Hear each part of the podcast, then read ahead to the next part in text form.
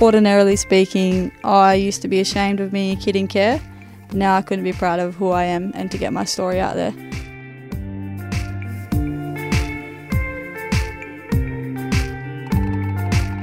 I know it's gonna take some time for you to open up your mind. Hello, and welcome to Ordinarily Speaking. This is one of the most inspiring stories I've ever had the privilege to share. Sabrina Duffy has overcome an enormous amount in life to become one of the country's best footy players. She's played two seasons of AFLW and made the All Australian squad both times. Sab was an integral part of Fremantle's undefeated campaign in 2020. She booted 12 goals, the most across the comp. All this, and she's only just turned 20. It's incredible, especially for a young woman who has lived in foster care her entire life. For the first time, Sab has decided to share her story publicly. If this episode is a trigger for you, please remember there is help out there. Lifeline.org.au or kidshelpline.com.au are a couple of places you can go. I hope you enjoy the chat.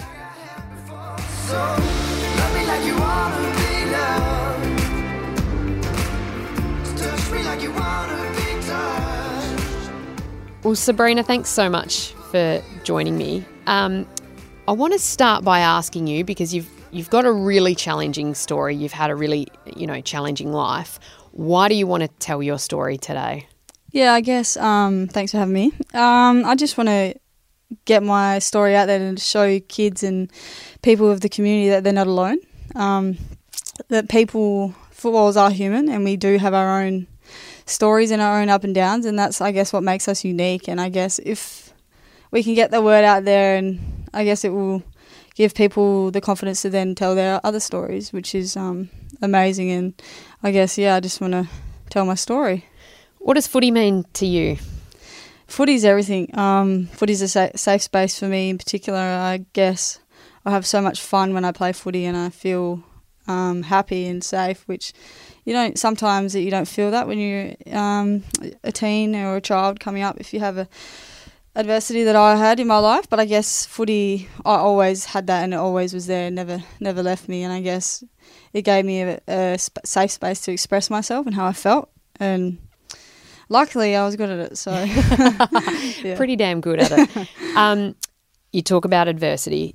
We're going to step through this, but let's start at the start. Tell me about earliest for you being a baby, what your life was. Yeah, so um, I guess I started noticing when I was about kindy, pre-primary, I, I was a bit different. So I grew up uh, in a foster family. So I guess when I was at school and I would having Mother's Day, for example, when we would write Mother's Day cards, I would always write um, Bethy, which is my foster mum's name. I love her to, to bits. Um, and all the other kids would write mum.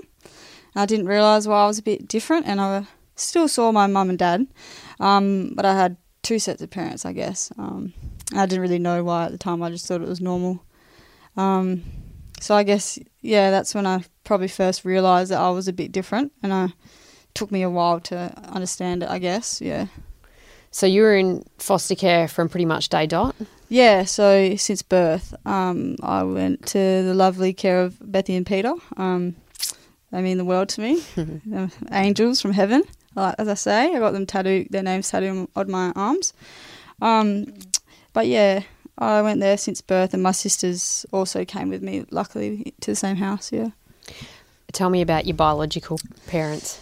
Yeah, um, I guess they didn't really see the value of being parents, I guess you could say. Um, it's hard to break addiction, I guess. Um, and yeah, I guess that's what kind of stood in their way. And they have those challenges that they face. And I guess I knew I was destined for bigger and better things in the world and chose to put myself on the front foot and yeah, really take hold of my own life and not be persuaded by the um, people's decisions. And yeah, so I guess they're just negative people I don't really want in my life. So yeah. What What was your parents' addiction? Uh, drug addiction, yeah. So they were in and out of prison um, for most of my childhood growing up, which was interesting to say the least. Um, but yeah, so they were yeah drug addiction, and so I guess that's why I would never live with them. Um, thankfully, so I don't think I'd be in the position that I am in today. So tell me about how this came about because you're the youngest of three sisters. Um, so your older two sisters and then you came along. Yeah, so um, we, my two sisters were in daycare. Um, so my foster sister, she worked at the daycare that my two little sisters, my big sisters were in. And one day my mum, biological mum, went to the daycare worker who was my foster sister and said, look, my kids are going to get taken away from me. Is there any chance you can have them? The girls really like you. Um, so my foster sister ran down home to my foster parents' house and said, "There's two adorable girls at the daycare. Can we take them home because they need a home?" And the, my foster parents, being the people that they are, they didn't even hesitate to say no.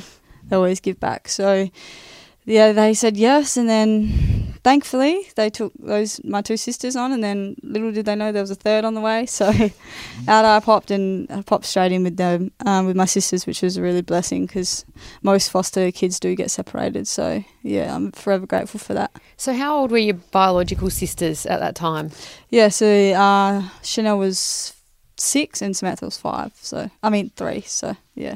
So six and three, Yeah. and your mum's pregnant with you at the time, and your now foster sister recognises the urgency of the situation and and asks her parents, "Hey, can we take these two girls in?" Yeah, she was 16, so I think that's pretty significant of a 16 year old, and and even for my foster parents having no no idea who these kids are to take them on like that with no hesitation and just yeah, I'm. There's no words to describe how thankful I am. Yeah.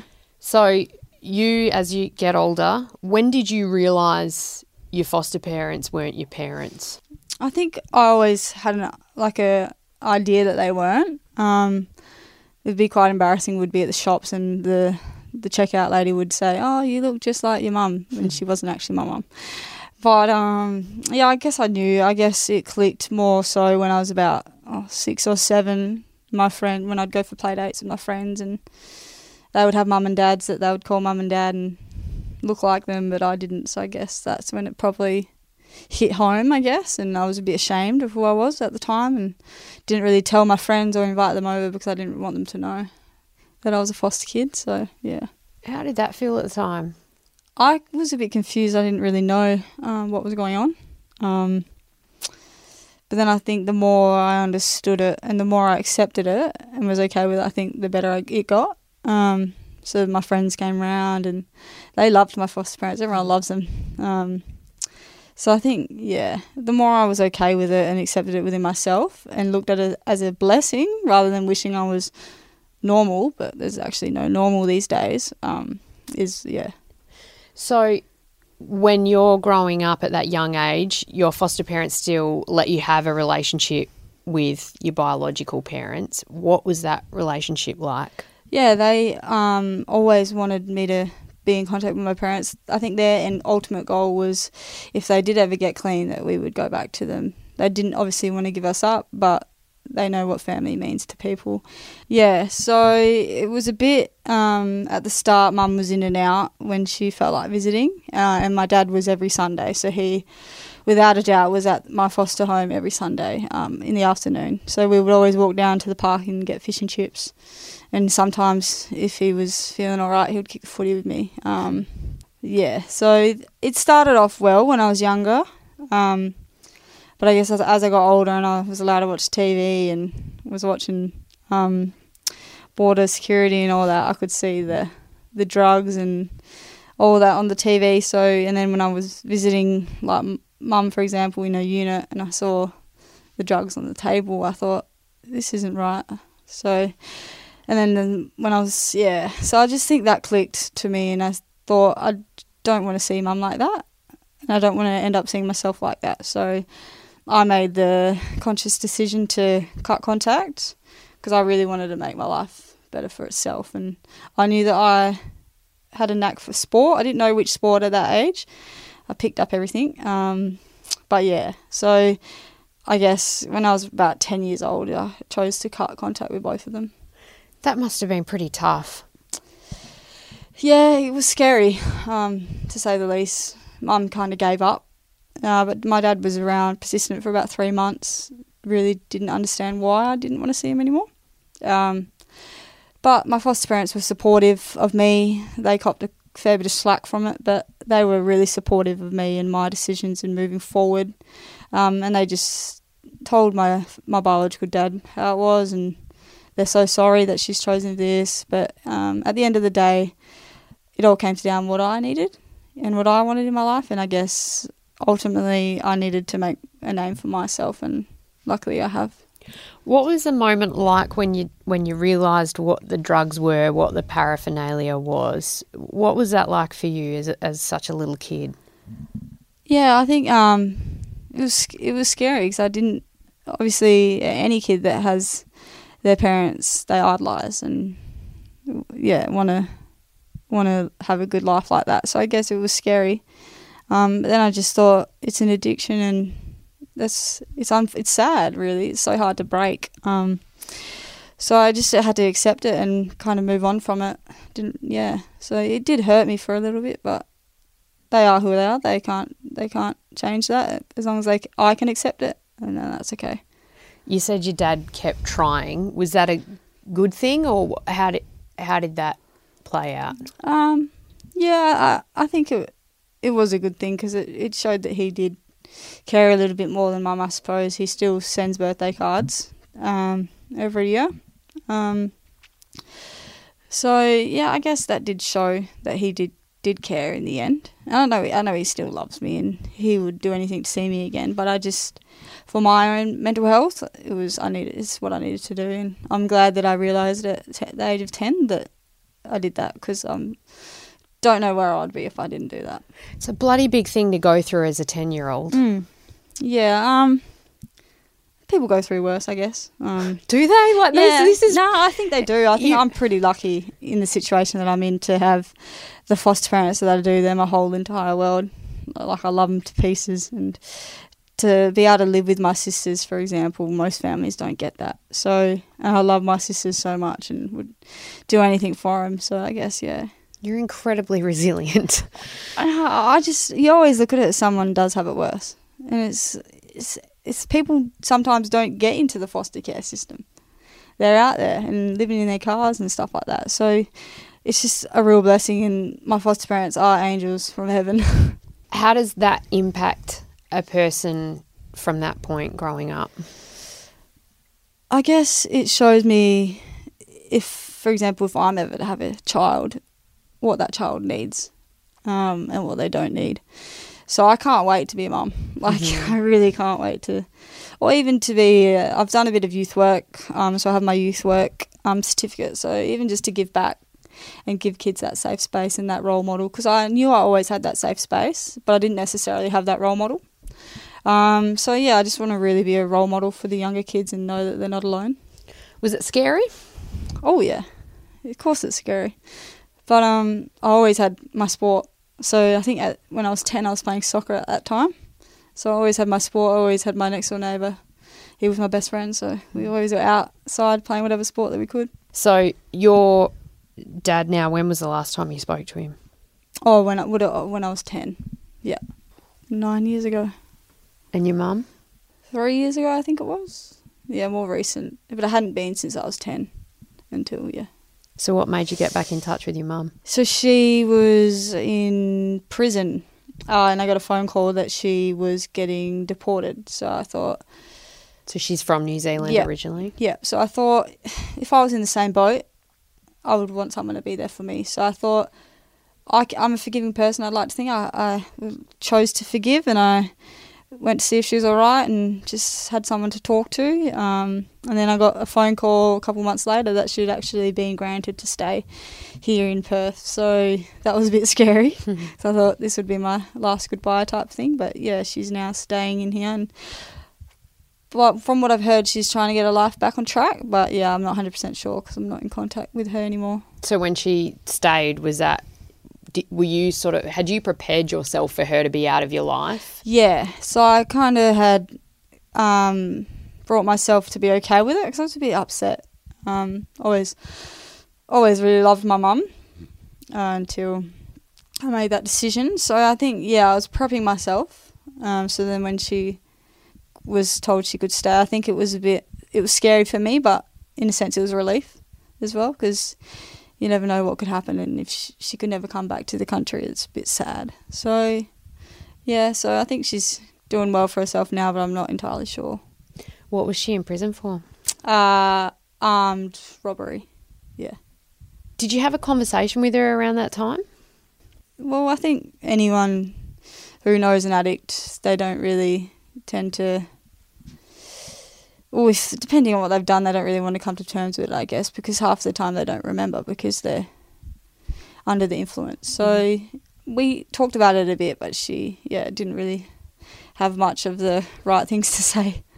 So, how did you feel walking out of that conversation? Yeah, I was a bit angry. Um, just want people to just really. I was willing to forgive, but she wasn't willing to own up to her actions. So there's no. I don't lose sleep over it. I guess I tried. I did my part that I could. I was kind of acting like the mum when I shouldn't have been. I'm I'm the kid. So yeah, I did my part, and I guess I just hope the best for her and hope that she can turn her life around. I know you talk about it because you've come to terms with a life that you've lived. You've you've had, you know, you've had to deal with a lot. I'm listening to you and I know people are going to be listening to you. It's such a lot. Like do you appreciate how much you've been put through? Yeah, I don't think I've been put through that that much. I think there's yeah, I think there is kids that do have it worse. I was so privileged to be put in the house that I was in. Um, my foster parents uh, are my whole entire world. Like they're at every they have not missed a footy game, and they've flown to all my state trips. They've flown to all my away games. Yeah, th- th- they I just can't be so like I'm so thankful, and to have my sisters, I have their names tattooed on me as well. Just to be able to ha- grow up with them and have them in my corner was what most kids don't get. So I'm so grateful for that. You're listening to Ordinarily Speaking with Sabrina Duffy. Tell me about how it impacted your um your mental health. Yeah, there was some days. Um, I guess being um, as young as I was, I didn't really accept who I was and what was going on. Um, but as I got older and I come to terms with it, I could understand why I had a lot, lot of anger. So, quite an angry child growing up. Um, nowadays, I'm quite calm, which is good. Um, yeah, and I had I have quite bad anxiety, I guess, and fear. Um, I guess from some of my trauma from my childhood, but yeah, I, I know I'm in a very safe environment, and the Fremantle Football Club is so accommodating to that, um, and have everything in place that I need. Is the fear of Im- aban- abandonment is that Yeah, yes and no. Uh, I know how loved I am by my family, um, but there is always that fear that some something could happen or something could could turn and you could be left um, by by yourself. But I always know that I have my my two sisters by my side if I do need them, which is good. Did you ever have those rebellious years given everything you went through? Nah, not really. Just more anger. Fought with my sisters a lot, which I kind of regret doing now. Um, What was the worst you did? Oh, threw a metal coaster at my sister. Split her, split her cheek open. I love that you laugh when you say that. Does she have Oh. a scar?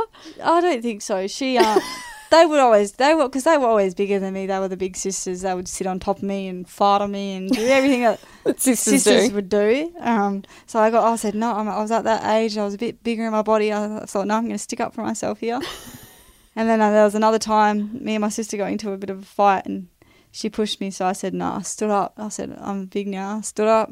I punched her back, and I've actually broken her, broke her fingers. so that was that was. I felt bad afterwards because. But at the time, I was just fired up. But now looking back on it, I back on it, I probably shouldn't have done that. Do you did you and your sisters ever sit down and have hard conversations about everything? Um, not until I think we've all gotten a bit older. Um, there was things growing up that I didn't see that they saw.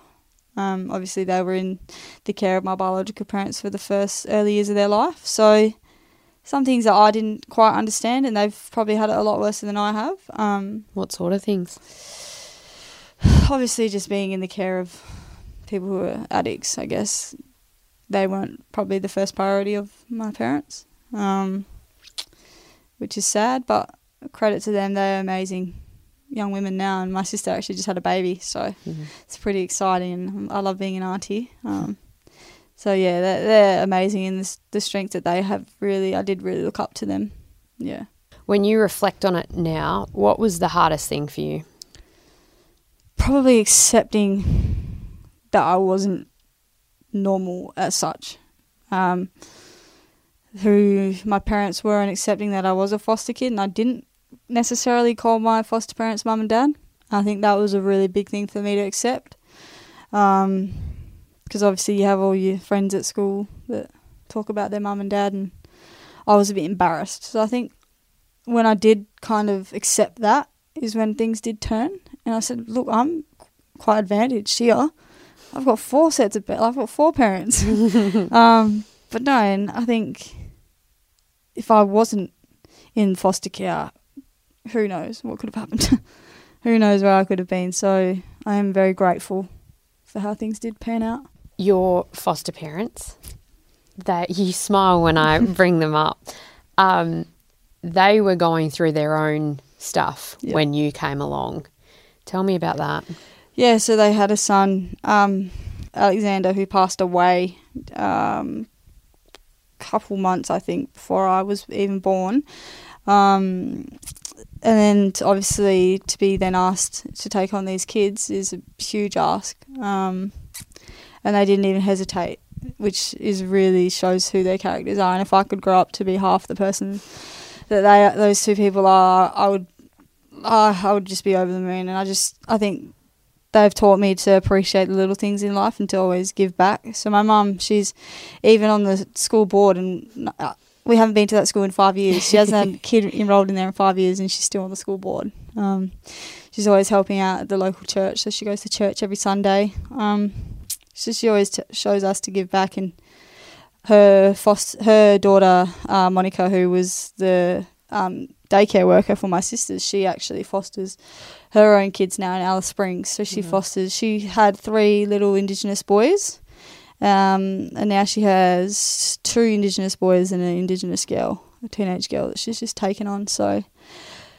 very good people they are. Yeah Pretty, pretty special. pretty special people, and um, I think sometimes I I do take it for granted, being a moody teenager that I am. but no, I, yeah, um, definitely have been taught some really valuable life lessons. Do you know what happened to their son? Not really, because I, I I wasn't born. Yeah. Um, I just know that when I came there, I felt nothing but love.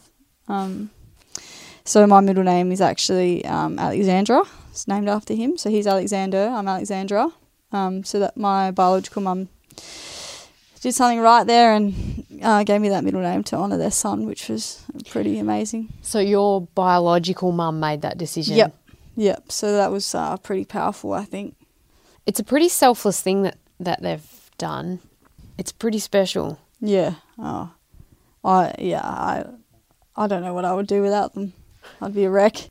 But they are just like my rock and I think my two sisters can vouch for that as well.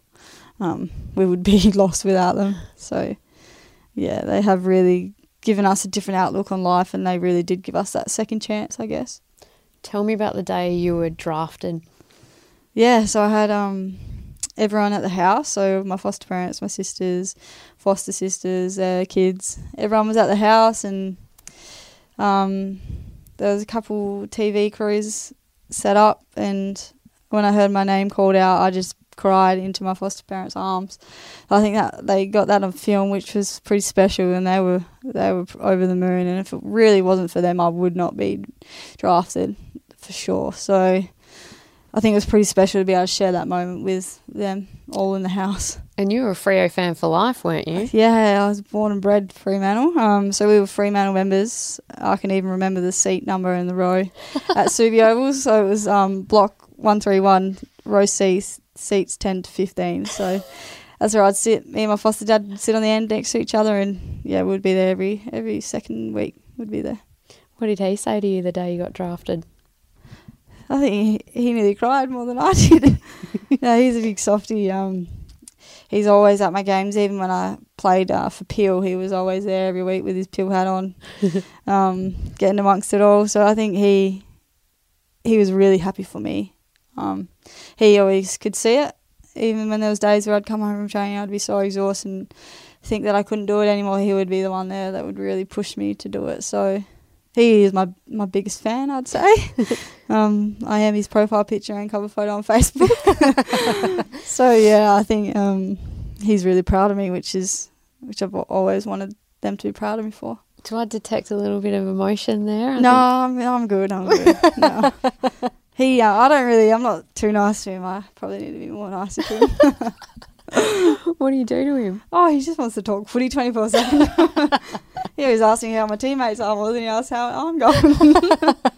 he just wants to know all the goss. no, he- they, they're gems. They um, they love it and they're so happy that I'm here at Fremantle and yeah, they they're really grateful for the support that the club has behind me. Yeah. Did you, your biological parents, try and get in touch with you when you got drafted? Not as such, I don't think. My dad made comments that he saw me on the news to one of my sisters. Um, I think my mum tried to message me on Facebook. I'm not sure. I just deleted it. Not really, thankfully. Do you hope one day to reconcile with them, or is it just something that you've you've just moved on and that cord has been cut? I think I'm pretty content where I'm at at the moment. Um, I've done this on my own type thing. I've done it with my foster parents in my corner and my sisters, so I think I'm pretty content where I'm at at the moment.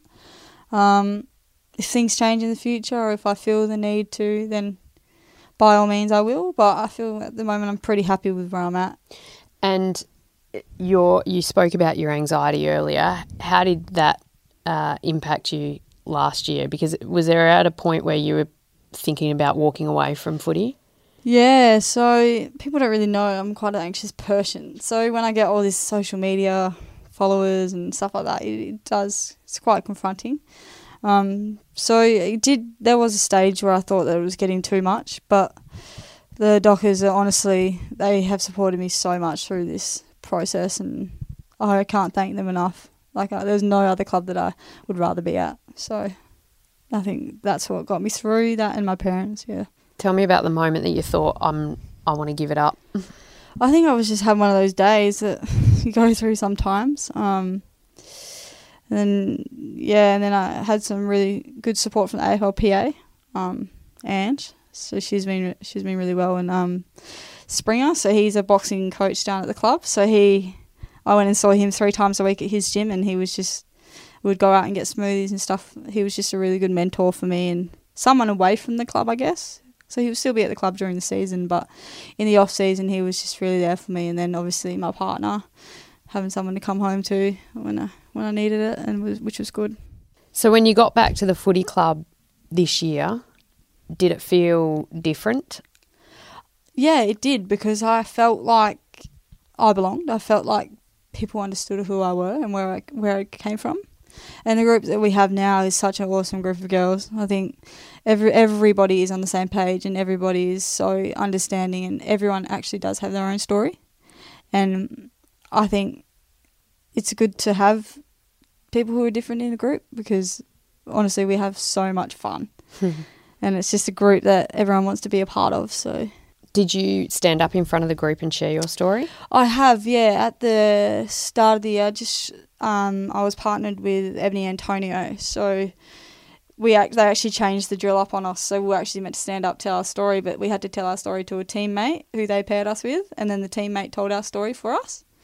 Um, so she told us parts of my story, um, which was cool, and then I told parts of her story. So that was um, eye opening to say the least. Yeah.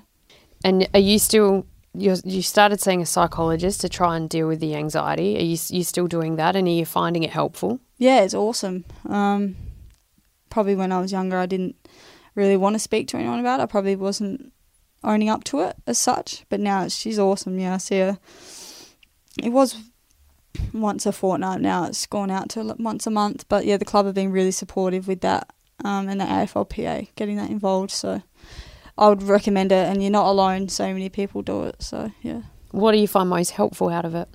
Um, someone just to talk to, and they understand. And even if you go in there and talk about what you think is the most pointless thing, they they listen. Like the other day, I was having getting in my head about my magnet, my name on the board was the last magnet on the board, and I thought, oh, I'm the worst player. So then my psych tells me, you're all in your head. You don't need to think like that. So I think just little things like that they really help with um, that everyone obviously goes through from time to time. And is that what you've been through? It, I'm imagining it would impact your self worth um, because of, you know, like you say, the traditional sort of family Mm-hmm. side of things, and then what you went through. It gives you a different narrative to what you perhaps thought a kid would have. Yeah. So I've always been a lot harder on myself than I probably should have been. Um, nowadays that I've accepted who I am, I think I'm proud. and I want to get my story out there, so I am proud of who I am, yeah. I think you should be damn proud. yeah. Yeah, no, I wouldn't be half the person I am though if it wasn't for my foster parents. Yeah. How does it impact your life now? What everything you've been through? I think it just shows me um, and other kids that are in my position that you can do it. Um, you don't have to fall to that stereotype of oh they're in the system they they can't make it. You can make it, and you're not alone. And I think if I'd had that mentor growing up, who knows how different it would be. Um, so I guess I just want to be a voice for the younger people coming up in in the care system uh, that it is doable, and if you just find that passion, it's something that you're good at. Even if it, you don't want to be professional at it, so be it. As long as you have that safe space, I think that's a really powerful thing to have. Well, this podcast is about celebrating resilience, and I think you're an absolute picture of resilience. And like I said earlier, I'm kind of amazed the way that you just rattle through what you're I talking could talk all about. day. and I, I just, I can't imagine any part of that. So hmm. I, I find it amazing, and I think you're going to absolutely help a lot of people.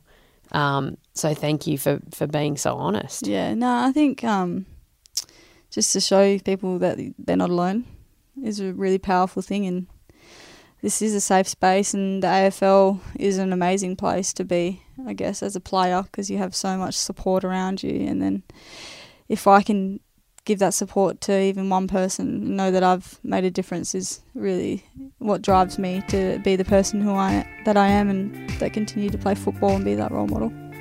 Thank you. No, thank you.